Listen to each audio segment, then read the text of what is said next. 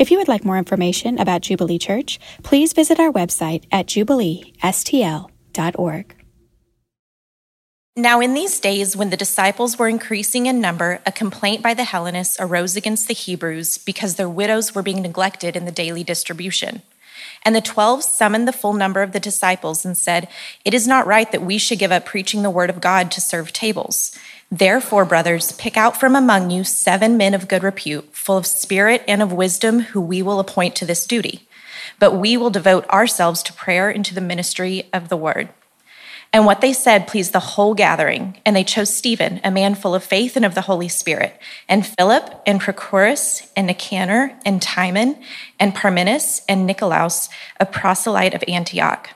These they set before the apostles, and they prayed and laid their hands on them. And the word of God continued to increase, and the number of the disciples multiplied greatly in Jerusalem. And a great many of the priests became obedient to the faith. This is the word of the Lord. Well, good morning. Did you guys enjoy getting together with the other location and service last Sunday? Half of you did. The other half, the other half, I'm telling. I just want you to know. I'm going to tell them you said that. Um, well, we're gonna we've we've had a, we're in this series called Acts uh, on the Book of Acts, and we we've taken a few week break from that, but we're gonna get back at it. If you're new with us. Uh, we preach a couple different kinds of sermons. We sometimes we go through topics, and, and sometimes we go through a book of the Bible. And we started Acts at the very beginning of the year, and we're just to go to it until uh, we get through it. We'll take breaks here and there, uh, but we're um, we're to just go through it section by section. And uh, this morning we come to a very uh, pivotal passage uh, in the book of Acts. Acts 6 is a pivot point. There's a, a few pivots that happens. One is the attention from the 12 and the, and the, you know, the early group. It shifts from them to other guys uh, like Philip, like Stephen, like Nicanor, and a bunch of other guys that are hard to pronounce. And then, and then, then from there, it goes to Saul and Paul and, and Barnabas and other guys. So the shift, there's a shift in, in focus uh, there. There's a shift uh, from Jerusalem only. We're still in Jerusalem right now. The church is just, it's just one church, one city. And it's getting ready to shift some other towns and cities and cultures. So that pivot's happening, another pivot's happening. It's shifting from addition to multiplication. And there are just many other pivots that are happening. And there's a lot going on here. And so we're gonna we're gonna take a look at this section in two parts. We're gonna do part one today and part two uh, next Sunday. And, and one of the other pivot points that I, I forgot to mention is that this is like the first time like things weren't amazing. Like it's, you know, this is, there's some church um, failure here. Even it tells like even good church have failures. They don't. They there's challenges that they have to get through. I mean, you know, we had a failure once. It was it was a long time ago, and um, you know we fixed it. And but you know maybe we'll have another failure one of these days. And so we want to take a look at this passage and say, okay, what can we learn from here? And so the first week, this first week, we're going to just and there are challenges that specifically came from growth. And so this week we want to look at the challenges from growth that are just purely about numbers. Like how do you how do you deal with the challenges that just have, uh, have these numbers? And then the second challenge, we're going to talk about um, the challenges of unity, because uh, there's some things happening under the surface that we need to address. And so we'll get into things like how the church, how we should address complaints, people being overlooked, favoritism. I mean, it's going to be an amazing Mother's Day message. I mean, just like the ideal, like you want to bring your mom to that one. And so we're talking about complaints and feeling overlooked. You should come. And, um, Anyway, so today we're going to talk about the growth challenges in about just from the, from the numeric sense. And this church absolutely just, it just was exploding. It in verse one of, of chapter six. In fact, if you're new here, man, if you have your Bible open or your device or if it's written, you know, we're going to go through a few things. So it might help you if you just leave that open. Um, it says, and now in those days when the disciples, now if you don't have one of our Bibles, underline disciples right there. Now, if you have one of ours, go ahead and do it. Who cares? But um, when, when the disciples, that's an important word, were increasing in number. So they're just increasing. And in Bible history and Roman history uh, has some amazing things about this because they'll talk about how this once Jewish insignificant sect, I mean, this was a conversation with friends in a room. It, it went from that and it has exploded onto the scene to, to transform a, a, city. And we'll read on in Acts, really the, the known world. And it was transforming this town, this city of Jerusalem. At the very least, there were 10,000 people in this church, but more likely upwards of 50,000 people. And there's only 100,000 people in Jerusalem. And, and one historian from Yale, uh, no less, had this to say. Uh, he said, Never in so short a time has any other religious faith, or for that matter, any other set of ideas, religious, political, or economic, ever achieved so commanding a position in such an important culture without the aid of physical force or social or cultural prestige. So, just as a bit of a side, I mean, so he's basically saying this thing exploded. That's all. But secondly, I mean, as a side note, I mean, this is kind of an apologetic for the authenticity of what was going on here. This was like, they did not have power, they did not have prestige, they didn't have influence, and yet, and yet, and yet, this thing really took off. And so the growing, the church was growing, and the needs of the church were overwhelming the current leadership structure of the church, and needs were, needs were going unmet and uh, legitimate needs. We'll talk about more of those next week. But in order to deal with the challenge of growth, they had to establish some, they had some priorities here. And so I want to talk about some of the priorities they had as a multiplying movement. What are the priority, priorities of a multiplying movement? We learned that here. The first thing is to make disciples, right? So some other ones we'll talk about. The first one we talk about is making disciples. First of all, they're, they're making disciples, which means there's growth. And this section is just, again, bookended with growth and bookended with numbers, and it's all throughout the Bible, it's all throughout Acts. And for whatever reason, though, and this, I hope, you know, this may be you, I don't know. Sometimes I feel this way, though, too, is that there is this resistance under the guise of being spiritual to numbers and growth. I don't know what that is. I mean, I don't know if it's just, you know, I don't know. Just like there's just like, oh, if it's if it's somehow growing, there's something wrong going on. And that could be true, but this it's not necessarily true. The Bible, I want you to know, is obsessed with growth and numbers, not for numbers' sake, but because they're, they're, we're talking about people here. So, I mean, so if you just think about the Bible Genesis, Exodus, Leviticus. Numbers. You can say the word, it's not a dirty word. Numbers, right, okay. And then, like, you read through Acts, Acts 2, you know, 3,000 added, Acts 4, 5,000 added, Acts 9, and over growing numbers, and, you know, Acts 11. Just read it, it's just numbers, numbers. It's, so, one, we shouldn't be worried about that. But as I said, this is a pivot point. It's not just going to be talking about addition and growth, but actually multiplication. And just to throw that in there, we, we don't just want to be a church that grows. We want to multiply, multiply services, multiply groups, multiply uh, locations, multiply churches. And, and you may think like, why would we ever want to do that? You know, there seems like there's a church building every corner, but it's not as good as you look. If you, if you look at, let me show you this right here. If you look at kind of the, the digression here, go to the next slide. Here we go. Churches declining, plateauing, growing, reproducing. Just to, just to know, the, the bottom one is the preferred one. Right here, you can show these stats here. Declining or plateauing, 80% of churches are declining or plateauing. It's a big section. In fact, 4,000 churches this year will close their doors. This week, uh, instead of coming up and, and preaching a message like this, a pastor like me will walk up and say, Hey, it's been a good run. 77 churches are doing that right now. And that happens every single week. Only 16% are actually adding people. And only 4%, that's minuscule, are actually reproducing themselves into new things. We want to be a reproducing church, and because there's just a big world that doesn't know Jesus, we want them to know the, the love of Jesus. And here's another thing, too, about reproducing. It. You may have never thought of that. We all come from this church in Acts 6. You see, you, you, can, we can all trace ourselves back to Adam or Noah or however you do that. But we can all trace our spiritual life back to this church. We all come from this church. This is the first and only church. And we all, we all are a very, very distant church plant, mind you, of this church.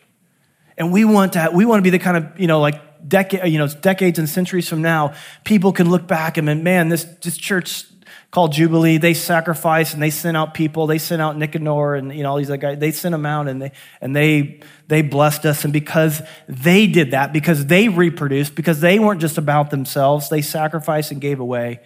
We're here, and we want to be we want to be in that lineage, which is why we're in the Book of Acts. So so it says so. There's, there's growing, so there's this emphasis on making and, and expanding. But I just, I just need to say this they use the word disciple. That's why I had you underline that. It's going to say it a few more times. It doesn't say church attendee. And they're not the same thing. It doesn't say, man, there was more and more people like plowing into the church building. It was saying there are more and more disciples. Now, disciples, uh, disciples are people who receive God's grace, obey His word, and are dependent on His Spirit.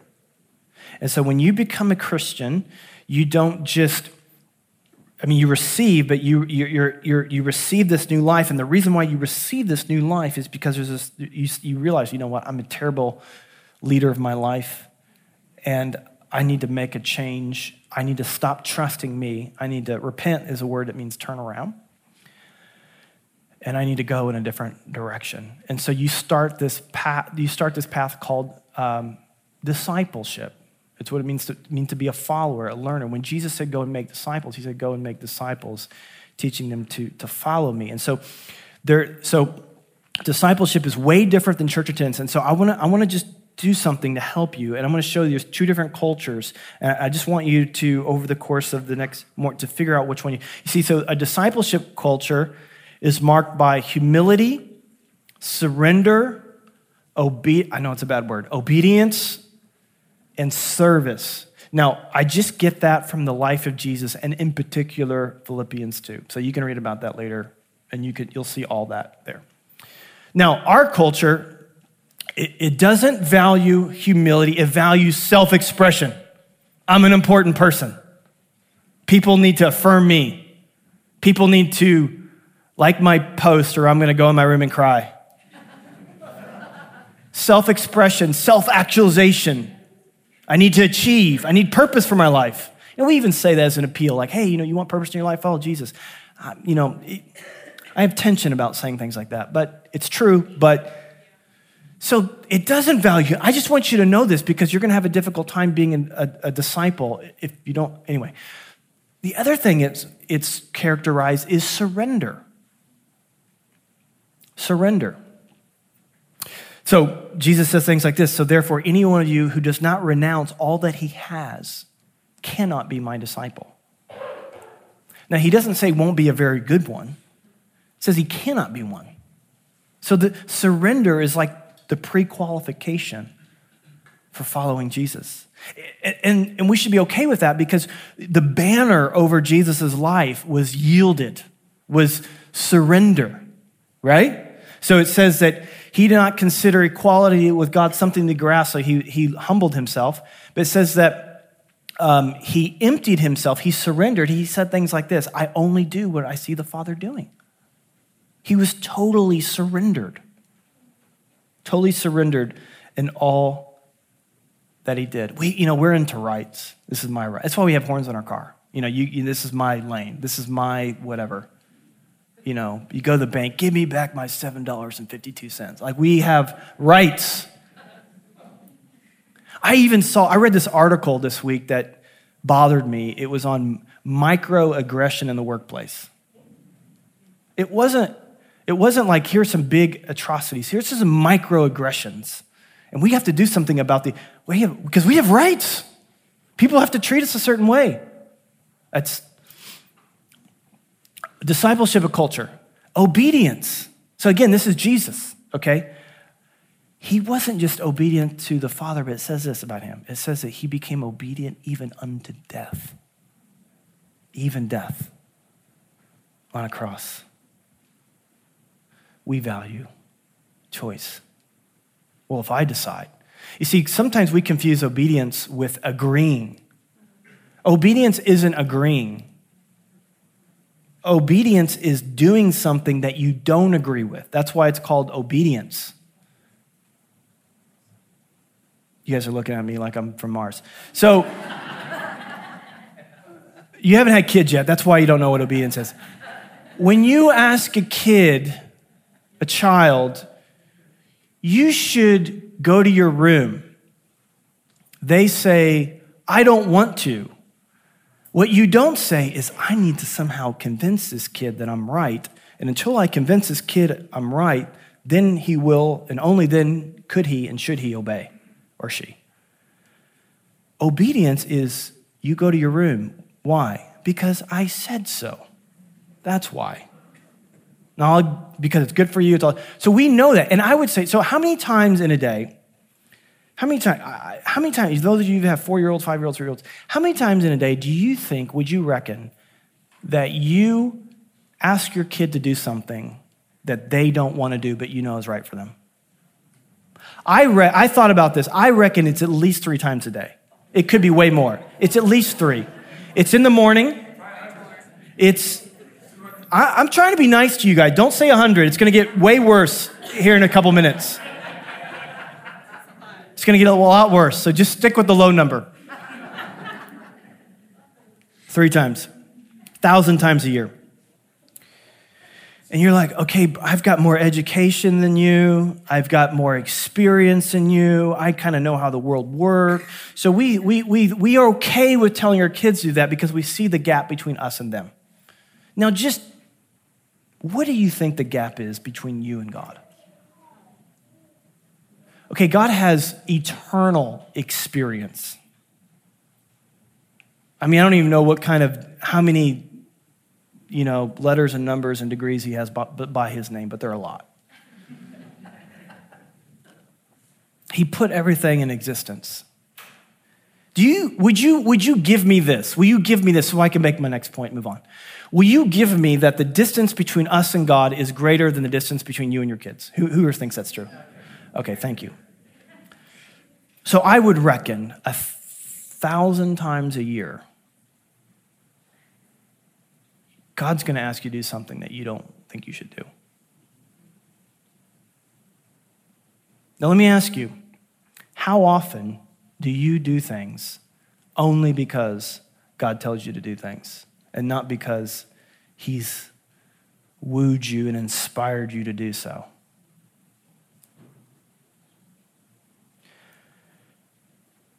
And you know what? That's just like little stuff. So if I was to take this analogy a little further, there's sometimes where I, I have some significant things I want my kids to do.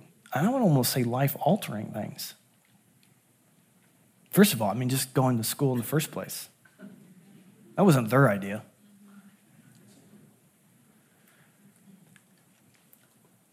Here's how I define discipleship is your next step of obedience. You are a disciple until, until to the degree that you're willing to say yes to that next step of obedience. And now that, that puts us all, that makes us all the same and it makes us different at the same time because there's different levels of maturity in this room. So what God's going to ask you to do is different than what he's asking me to do and her and she and all that. I mean, even take the life of Peter, for example. When Peter, when God first called Peter, he just, all he asked him to do was to take his nets and fish on the other side of the boat which he didn't want to do, by the way. I don't know if you read that story. He's like, hey, wait a minute. I'm a fisherman. I fish for a living. You read the Torah for a living. I think I know what we're doing. I think I know what I'm doing. But this is what he says because you say so, he did it. Now, that led to him preaching the gospel at the cost of his life. That was one step of obedience. That's different than fishing on the other side of a boat, right? So we all have different steps to take. So it's discipleship is not a, a program. It's not a, it's not like I did that once. It's an ongoing pursuit until you become exactly like Jesus. Who here is exactly like Jesus? Okay, so we're all in the same boat. The other thing too is like it also means that it's the same for you and I. So the person who just became a Christian today has the same challenge that I do which is to do things that God's asking me to do that I don't think I want to or don't think I can. I don't have the time, I don't have the ability, I don't have the skill, I don't have the resource. We're all on the same page. Yet, even though there are different challenges. What is your next step of obedience? What is it that you, that God is asking you to do that is beyond you, that's not for you, and it's going to require a resource that you don't have. Discipleship is saying yes to that and exercising that faith and doing it anyway. Jesus says in John 13, if you know these things, blessed are you if you do them. Obedience is huge. And then it leads to a life of service, not just doing the things you want, but it leads you to a life of service That's what Jesus did. He, he, he started washing feet. You know, Stephen in this passage, he, he didn't like, hey, my, I'm, a, I'm a gifted leader and a theologian. You know, I'm not going to serve tables. Give me something that like that I'm interested in and that I'm passionate about that suits my gifts.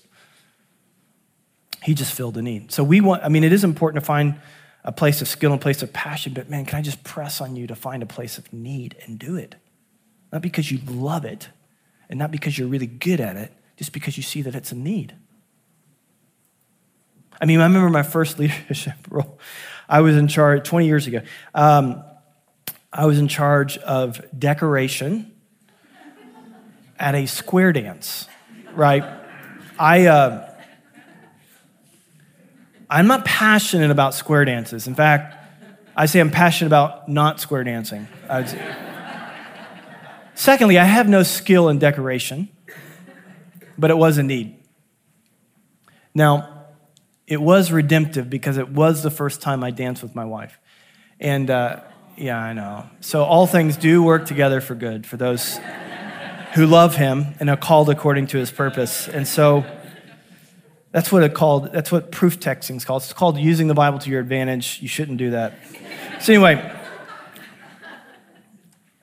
so one is that they they they it was they made disciples. Secondly, they prioritized word and prayer. And it says this in verse 2. And the 12, I'm going to have to hurry up. And the 12 summoned the full number of disciples and said, see that word, disciple again, and said, It is not right that we should give up preaching the word of God and serving tables. That sounds defensive. somebody must have suggested that, it, that they should do that. Because they say, wait a minute, it's not right that we should do that. So someone must have said, you guys should do that. The, the, you know, the leader should do that. You know, the, the, the you know, you know, we, you know, what are we paying you for? Like, what do you, you guys should do that.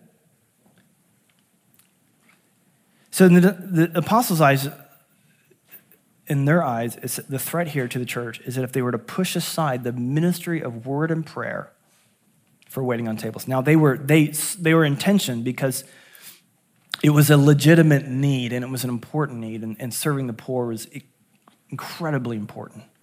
But what they did here is they were they're helping us to see the central importance that we need to have as a church on word and prayer ministry. Absolutely crucial. See, Jesus said this. He didn't just say this about the church, he said about life. Man should not live on bread alone, but every word from the mouth of God. We need to be dependent on prayer because in the psalmist says, unless the Lord builds the house, all this is all that we're doing here is in vain. And so we're, we're contending for God to do something, something outside of our building, so we ability. So we need God to, so we need to be committed to the word of God in prayer ministry. That is why we do three basic things. And in those basic things, we do the two things. So Sundays we gather to worship and to hear God's word and then to receive prayer ministry based on what God's calling us to do because we are disciples, right? And we are consistently being asked to do things that we don't think we can do. So we need to be dependent and say, I don't know how this is going to happen. I need prayer. And so there are people who want to pray for you today. So don't, so you got prayer and worship, and then, you know, you just, before the lights you know, get, go back up. You get, no, man, there's some things that need to happen in your life, possibly. And then, so, so we word prayer there. Secondly, then we have community groups where we gather to, guess what?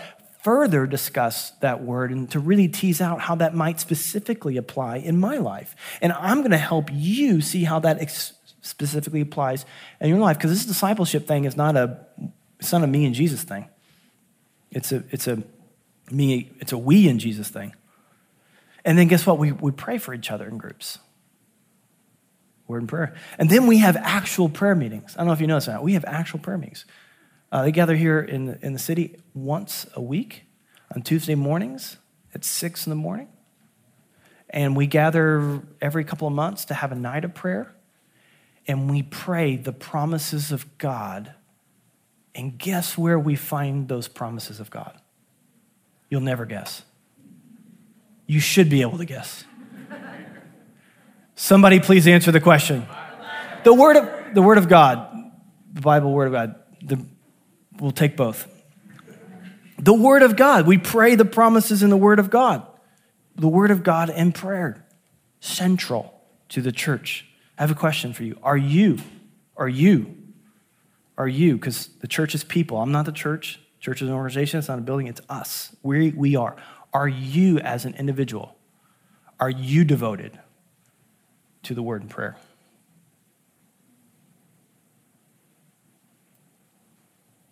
Stephen is going to preach the longest recorded sermon in the Bible. Now, where did he get that? Where did he get that from? Well, one, he was, he was the kind of guy who released the other guys so that they could devote themselves to teaching, and there's plenty of people here who do that. I mean, we even have a we have a we developed a role recently called a, a service manager. His name's John Farn. Today he's running around here doing something, and he's just making sure everything's okay. This poor Dylan was running around doing all kinds of stuff, trying to get things to work right. Um, and he's have this tension between making sure the practical needs are being met but also he needs to be able to, to minister, you know, publicly, but also privately in prayer and all that. He's got, so guys release him to do that, release us to do that. But also he had to know it for himself. So they, they were committed to the word of prayer. And then, and then thirdly, we see that they prioritize empowering leaders. Empowering leaders. Therefore, brothers, he says in verse 3 pick out from among you seven men of good repute, full of the spirit and wisdom whom we will appoint to this duty, but we will devote ourselves to prayer, the ministry of the word. So there you go. In verse 5, it says, and check this out. Oh my goodness. And what they said, here's what you need to underline this phrase. And what they said pleased the whole gathering. Another translation says, and everyone liked the idea. Now, there's some pretty unbelievable miracles in the Bible. There's the parting of the Red Sea. There's the feeding of the 5,000. There's lame men who walk. But everybody liking an idea is just, I just don't know that I can believe the Bible anymore. I don't know. Like that just seems extreme. But that's what happened. And then they set these guys into ministry and prayed for them, laid hands on them, and the pro- more problems, more people, more problems is a need for more leaders. And we give this big, broad appeal. Like, we want, man, we want to reach St. Louis, the world. so we want all different kinds of people to come in, which means that the, the appeal for leaders is broad too. Has to be. It is a central need. It was, they saw this as a central characteristic, as a multiplying movement. And I just want you to know, just to encourage you again, that Jesus saw this as central as, as well. There's a time where he's ministering, and, and, uh, he, um, he, he's praying for people and healing people. And then he kind of like wipes the sweat off his brow. He looks up at, and he's like, oh my gosh, there's a sea of need. And he didn't say, hey, boys, we got to get busy. He said this He said, the harvest is plentiful. Find this in Matthew 9. The harvest is plentiful, but the workers are few.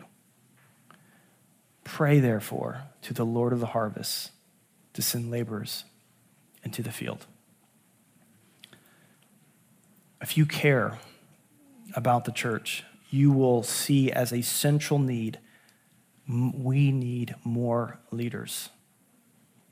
We need more leaders. This is critical. This is central. This is a priority. We need more leaders. And then you'll, you'll feel that tension. You'll see the potential and you'll feel the tension for more leaders and you'll see that it's outside of our ability and it'll propel you to give that, to give that need to prayer and you'll say, God, will you please send more laborers in the harvest field? So you'll pray. And then, secondly, you'll be willing to be the answer to your own prayer. You know, be like Isaiah, here I am, here I am, send me. That's what Jesus did. Jesus spent his time empowering leaders. If you go through the, the events of Jesus, 73% of his time was with the 12. 27% of his time was ministering to the crowds. Three to one ratio empowering other people. We want to empower other people. I want to encourage you that to step into a leadership role. If you, I mean, if you're just like, you know, maybe if I was in Mars and, you know, like whatever, like if you ever just to put yourself out there and I don't have the time, I don't have the money, I don't have this, I don't have the resource, I don't have the, t- man, just put yourself forward and see what God will do. We have a massive needs in our church. Biggest need for sure is community group. Um, we have 520 community group members. Ideally, we'd have 52 groups, 10 people in, in, each group. It's a great number for a community group for the kind of things that we want to get done in the group. Plus, it's an easy number for math. And then, um, so if we did, we need 52 groups. We'll only have 39 just to meet the current needs, to meet the current need of every group and have a little bit room for growth. We, we, we're, we're short. And we're, we, we should have 104 leaders. We only have 77. And then we, because we want to be a reproducing church, we, sh- we would ideally have 104 apprentices, we have, which means someone waiting in the wings to lead a group. We have 21 of those. And that's just to meet the current needs. We have 900 adults floating around the Jubilee universe. We don't see them brought into community. That means like, what is that? See, easy math 90 community groups and 180 leaders.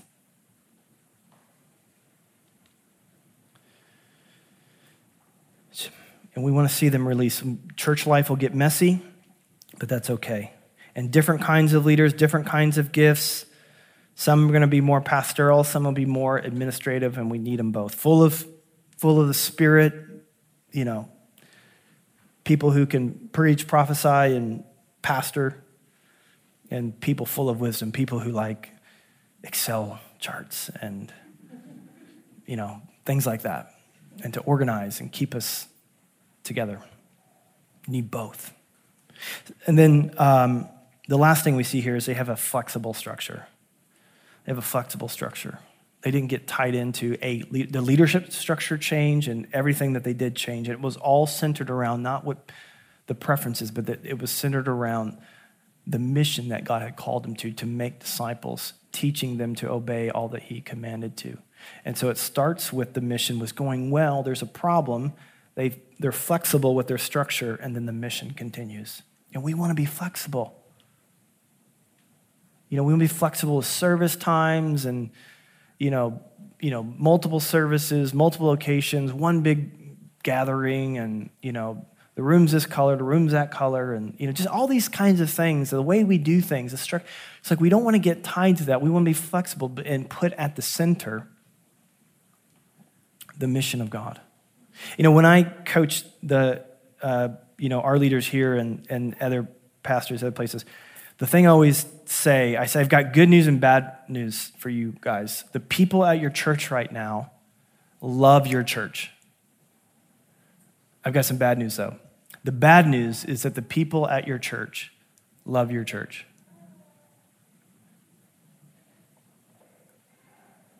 Because the reason why that's bad news is if you, in order to grow and multiply, you're going to have to change it. And although they love, and because they love the way you do things, they could potentially get attached to the way that you do things, not the what or the why you do things. And so we always want to be a people that, that focus in not on how we do things. So I'm great that people come in here and say, Oh, I love how they do kids' ministry. Oh, I love your worship. Oh, I love this. I love the, whatever it is. Uh, that's all fine. But ultimately, it's got to be about what we do and why we do it because the how is going to change all the time if we to stay on the mission of God. If we don't stay on the mission of God, we'll, we'll become a statistic. We'll be on the 80%. And I'll give speeches about, hey, it's been a great run. But, and, but we want to be about the mission of God, which means we're just going to change things. We have to be okay with that. And what's going to happen, uh, you know, all things are going to be turned around. The leadership structure is going to change new leaders are going to leapfrog current leaders. Has to happen. So we, I don't want to get overly tied to my role. And if you're a leader in, in the church, like not getting overly tied to your role because it's not about you. Because someone, if we're going to be a growing, a, a new leader, someone who may become a Christian today may leapfrog an existing leader. It happened in the Bible. Stephen, you know, where is Stephen and Philip? They show up on the scene and they start to take the center stage. And then guys like Saul come around, and Paul, Barnabas went and got Saul. And maybe the, the earlier guys who started this thing, like, hey, Paul, where were you when we started this thing? Oh, I was murdering you. And then, like, we, and then they, but there was a switch that happened, and, and Paul took the center stage. And guys are going to leap from, guys are going to leap, and, and, and that, we have to be okay with that. Things are going to change, things are going to adjust but we'll be on mission together. That's what's important. So, what, here's the, here, I'm going to leave you with two questions. They're challenging questions. Just want to prepare you.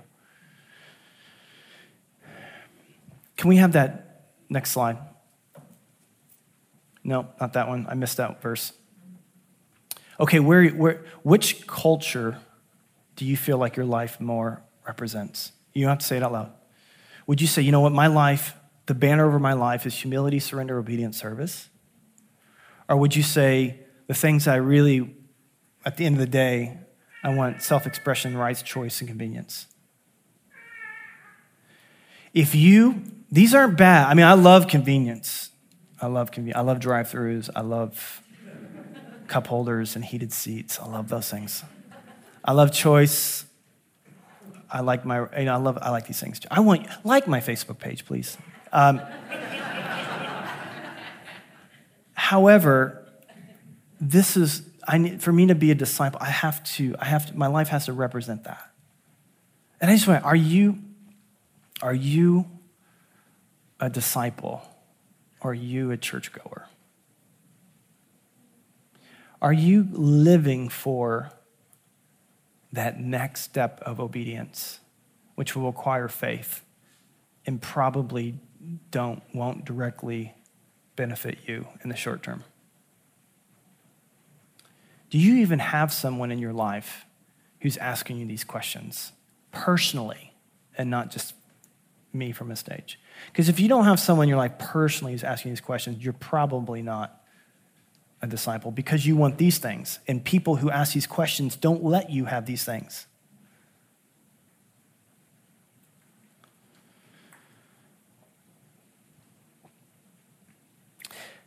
Are you a disciple? In, inevitably, the path of discipleship will lead many, if not all of you, to step forward in some kind of leadership role. It's statistically inevitable in a church that grows and multiplies, and we want to be that church. There may be some of you who've kind of like, oh, I think God wanted me to do that, but ah, I'm too busy right now, or I don't have the time, or I don't have the resource, and I got this going on, and what if this and this and all that, and people won't. Uh... Or you just find out that, you know, sheep aren't nice. They run away, they bite, you know, they do all kinds of things, and you just didn't like that.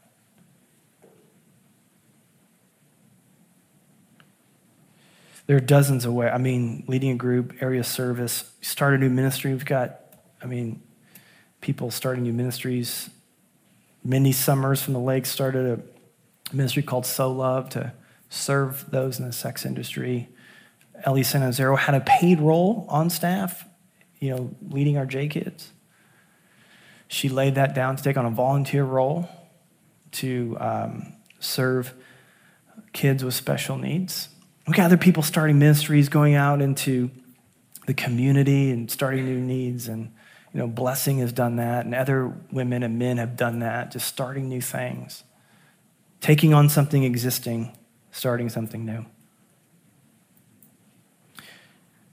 I want to close with just this thought as we as you consider those questions. There is it's really easy to think about our lives. You know, we're going to leave here today and you know, grab a kids, grab some coffee, grab something, grab and we're going to leave here and there's an entire world of people out there who have yet to hear the gospel, who have an eternity